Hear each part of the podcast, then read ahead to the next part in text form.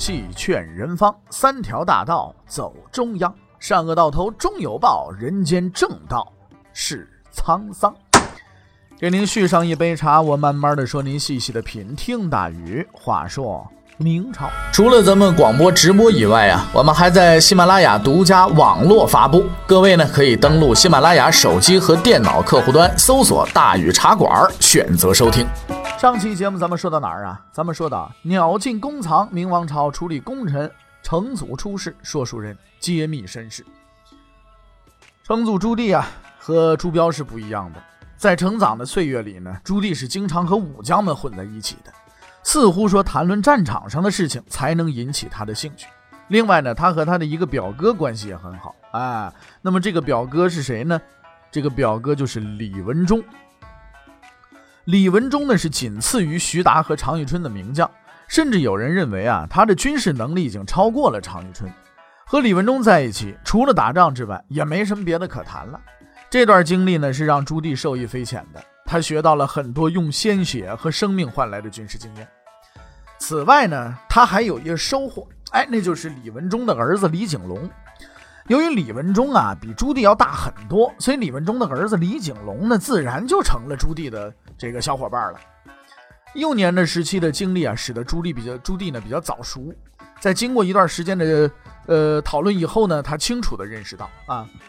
和李文忠相比啊，那么这个李景龙啊，就是一军事白痴。俗话讲得好，龙生龙，凤生凤，老鼠的儿子会打洞。李文忠虽然比不上说龙凤这么高级，但是也可以称得上是老虎了。可偏偏他儿子却是一只老鼠。后来的事实证明啊，这个李景龙不但是个军事蠢材，还是个软骨头。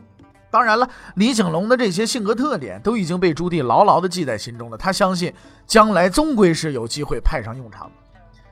朱棣呢，就是在这样的环境里成长起来的。母亲身份低微，得不到朱元璋多少宠爱，有三个哥哥，二十二个弟弟。所以呢，虽然他是皇子没错，挂着名呢，但是却没有多少人关注他，浑似路边野草般无人照料。哎，但让他最难受的是呢，哥哥朱标可以享有一切优待特权。他用的东西是最好的，用的礼仪是最隆重的。这个文武百官呢，想见他，那都就得就得跪拜，对不对？你诚惶诚恐的，因为大臣们知道这叫朱标的，将来肯定是当皇帝的，是吧？这是新一代的统治者。那你要想保住脑袋，是不是啊？你你保住官位了，你就必须得这个拍这朱标的马屁啊！你朱棣是是吧？是是是个是什么东西啊？上不管天，下不管地，你早点去就范得了。当个土财主不就得了吗？哎，人不怕穷，人就怕比。朱标享受这一切的理由似乎也很充分。为什么？因为他是太子嘛。什么叫太子啊？大家都是贫农朱重八的儿子。你穿开裆裤的时候，我就认识你啊！尿床捣蛋哪样你没干过？你还真把自己当龙子龙孙，谁不知道似的。穷人家的孩子早当家。朱棣虽然说不穷，但是呢，朱棣比较惨，因为无论这家多好多富，将来都跟他没关系，不是他的。所以很早就认识到这一点的朱棣啊，并没有同龄人的那种天真。他知道在这个家里啊，要想得什么，必须得靠自己去争，一定得成功。洪武四年，公元的一三七一年，十一岁的朱棣呢，被封为燕王。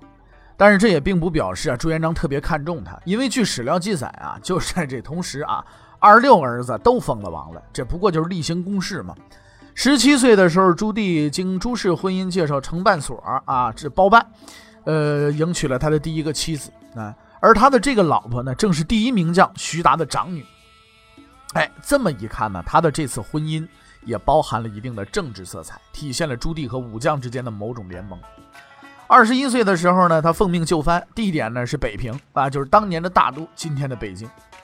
此时的朱棣啊，年纪虽轻，但是已经饱尝人间冷暖，看透世间悲凉了。身为皇子，更能感受到那些大臣、内官们趋炎附势、落井下石的卑劣行径。当然了，他也明白这些人的行为也没什么不对的地方。那荣耀总是站在成功者那边嘛，这是永恒不变的真理。谁胳膊粗，谁拳头大，谁谁就是道理，对不对？他年幼的时候已经历经战火了，成长过程中啊，又总是和武将打交道。他也见识过惨烈的战场、血腥的杀戮，所以年轻的时候所经历的这一切啊，已经把他的人生角色定格为职业军人了。而这个角色也将伴随他的一生，左右着他的性格，即使是在后来他成为明成祖之后。当然，客观的讲啊，在这个阶段，朱棣并没有谋反的野心，说到底就是心里不平衡，最多也就是发发牢骚。作为一个不起眼的皇子，他目前最重要的任务是在朱元璋面前表现自己。以便在将来分遗产的时候能多捞点好处。洪武二十三年（公元一三九零年），他终于开始了自己人生舞台上的第一次表演。这个时候呢，距离捕鱼海大捷已经过去两年了。当年的统兵大将、日渐骄狂的蓝玉已经列入了朱元璋的黑名单了。那么在这种情况之下呢，朱元璋自然不可能再把兵权交给他了。经过仔细思考之后啊，他把部队的指挥权授予了自己的两个儿子。哎，燕王朱棣正是其中一个。自从十年前被封在北平之后，朱棣就和自己属地的邻居蒙古骑兵打起了交道。由于双方啊住得太近，时常因为宅基地之类的这个呃事儿呢，就纠纷呢闹点矛盾。哎，谈不拢呢两家就干仗啊，完打完打服了之后再谈。遇到打不服的也谈不拢的，那就让朱元璋出兵远征，就这么着。名将傅有德、冯胜、蓝玉都曾经带兵自北平出击蒙古。那朱棣虽是皇子，但是他也明白，在这些老将面前自己还嫩得很，于是他就虚心地向这些名将们学习，丝毫也没有说因为自己是个皇子就端架子。此外呢，他还随大军上阵，亲眼见到过刀劈斧砍、你来我往的拼杀和血流成河、尸横遍野的惨烈。当朱标在舒适的皇宫中学习孔孟之道、圣人之言的时候，朱棣啊正在凄风冷雨的大漠里徘徊，在布满尸首的战场上前行呢，并没有人教导他将来要怎么去做一个好皇帝，怎么统治臣民。那么对此时而言的朱棣呢，呃，在战场上活下去，那就是他唯一的目标了啊。这时候讲什么兵书什么没有用，别人的经验也不能照搬，而要在这个战争中取得胜利呢？也只能靠自己了。从战争中学习战争，从失败中获取胜利。在经历无数次残酷的考验之后，朱棣最终掌握了战争的规律。他成长了，从一个战争的爱好者变成了战争的控制者。良好的判断力和坚强的意志力使他最终具备了一名优秀将领的素质。而无数次残酷的杀戮呢？无数具无名无姓的尸首，也彻底的。冷冻住了他的心。昨天还活蹦乱跳的一群人，第二天就变了一群尸体了。在阵亡登记簿上，可能也找不着他们的名字，他们的家人也不会知道。甚至在战后的伤亡统计当中呢，这些人兴许都没得被被当成零头就给抹去了。谁会知道他们来到过这个世界呢？谁会知道他们也曾娶妻生子呢？有年迈的母亲，有吃奶的孩子在家等着他们，谁会知道呢？在这样的地方，生命是有价值的吗？在残酷的战场，让朱棣更加深刻地认识这个世界的本质，就只有强者才能生存下去。带着这样的意志和信念，朱棣统领着他的部队，踏上了远征之路。洪武二十三年（公元一三九零年），朱棣三十岁，成了军队的主帅。成为主帅，发兵远征，曾经是他的梦想。其实战争呢，也有他自己的美感。勒马迪前一声令下，万军齐发，纵横驰骋，这是何等的豪气冲天呢？朱棣似乎啊，狂热的喜爱上了这种美感，啊，这其实就是军人的快乐和荣耀。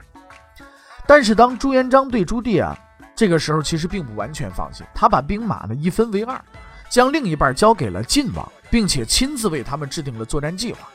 这次远征的目标两个，这俩目标是谁呢？哎。分别是北元丞相姚柱和太尉哪儿不花。朱棣啊也明白，这次出征可以算是朱元璋的一次考试。你要是成绩好了，将来有好前途。所以呢，他为这次远征做了充足的准备。这次出征和以往一样，关难点呢是不在于能不能打败敌人，而在于能不能找到他们。基于这个正确的认识呢，出征之后，朱棣并没有鲁莽进兵，而是首先派出几支轻骑兵呢四处的侦察。这些人经过仔细探访，果然找到了乃儿不花的确切位置。在做好保密工作之后呢，燕王朱棣带领部队静悄悄的就出发了。由于朱棣的军事行动啊极其的隐秘，乃儿不花毫不知情。明军按照朱棣的计划，准备向北原发动进攻了。然而，就在军队即将到达目的地的时候，突然之间是天降大雪。很多人都认为啊，这风雪之中行军是不利士气的，而且呢也很不方便，打起仗来挺麻烦的，要求停止进军。军营当中也是一片哀怨之声嘛。可让人意想不到的是，朱棣却十分的高兴，他似乎是从蓝玉的身上得到了启发，严令军队继续前进。很明显，朱棣的决断是正确的。风雪之夜行军虽然辛苦，但是敌人也必然会丧失警惕，因为没人想到风雪之夜会有人进攻。哎，所以呢，这种决胜的时机往往就在出其不意之间。朱棣的大军就如同当年蓝玉夜袭庆州时候一样，冒着大雪向敌人挺进。当他的大军到达哪儿不花营地的时候，援军彻底被惊呆了。然而，更让他们惊讶的还在后边。这支远道而来的军队并没有直接发动进攻，而是开始埋锅造饭、安营扎寨。明军跑了这么远的路，吃了这么多的苦，而自己没有任何准备，毫无提防。如果敌人发动进攻，那全军崩溃只在旦夕之间。可是对方毫无动静，还看他们舞枪弄棒的，也不是来旅游的。你这怎么就开始埋锅造饭？这到底打的什么算盘呢？朱棣啊！他不是个傻瓜，他十分清楚此时正是进攻的最好时机，毫无防备的援军可谓是一击即溃。但是他没这么做，不是什么讲风格啊、什么公平竞赛啊之类，没没这个，而是有着更深层次的考虑。在安顿好部队之后啊，他派了一个人去援军大营见乃儿不花，他要给乃儿不花一个惊喜。果然，乃儿不花一见此人，大惊失色，张口叫道：“怎么又是你啊？好歹又是吧？”为什么要说又呢？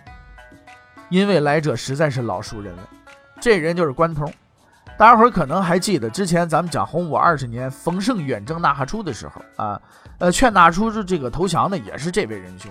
哎，这么看来也算是老牌地下工作者了，专干这类事情。自打纳哈出之后呢，关头劝降之名啊，全遍蒙古啊，这没人不知道。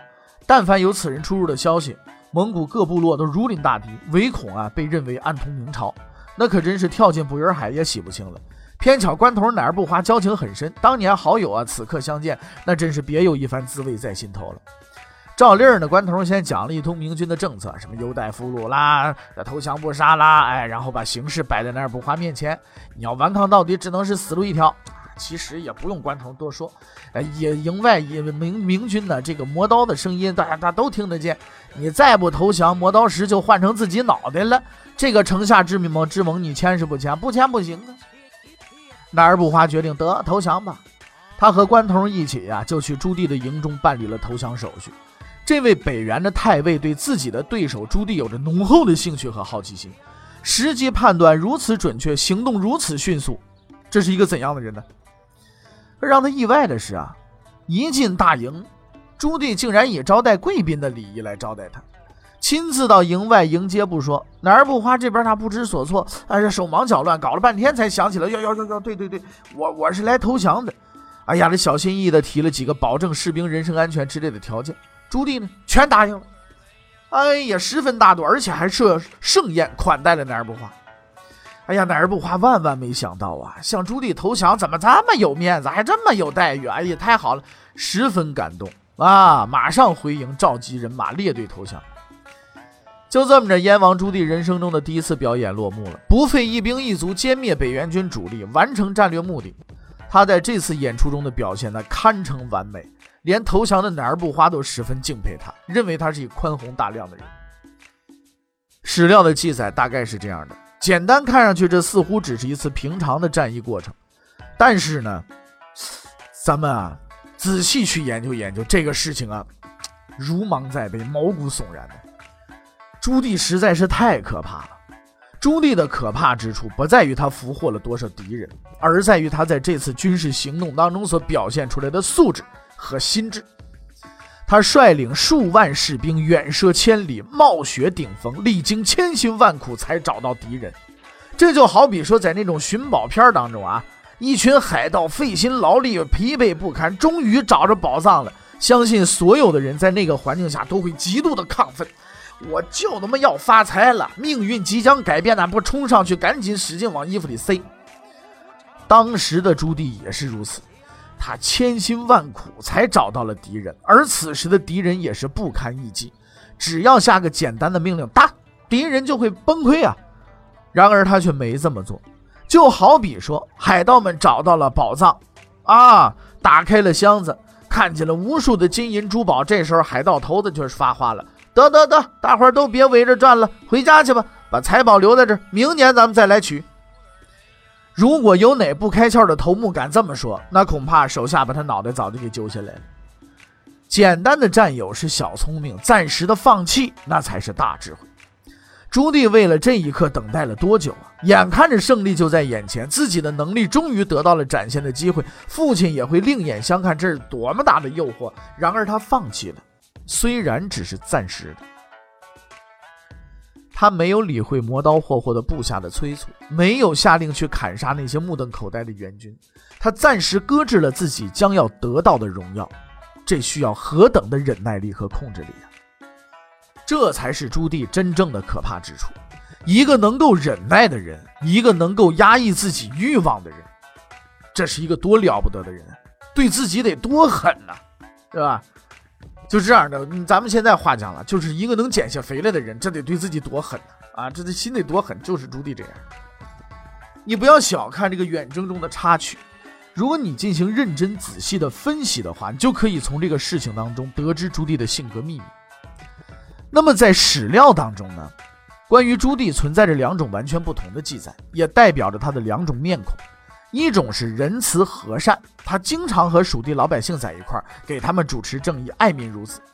可是另一种呢，是残暴嗜杀，用油锅烹死不服从他的大臣，杀灭他们所有的亲属。这似乎是矛盾的。同一个人怎么会有这样截然不同的两种表现呢？然而这些都是事实。那怎么来解释这个问题呢？欲知后事如何，且听下回。分解。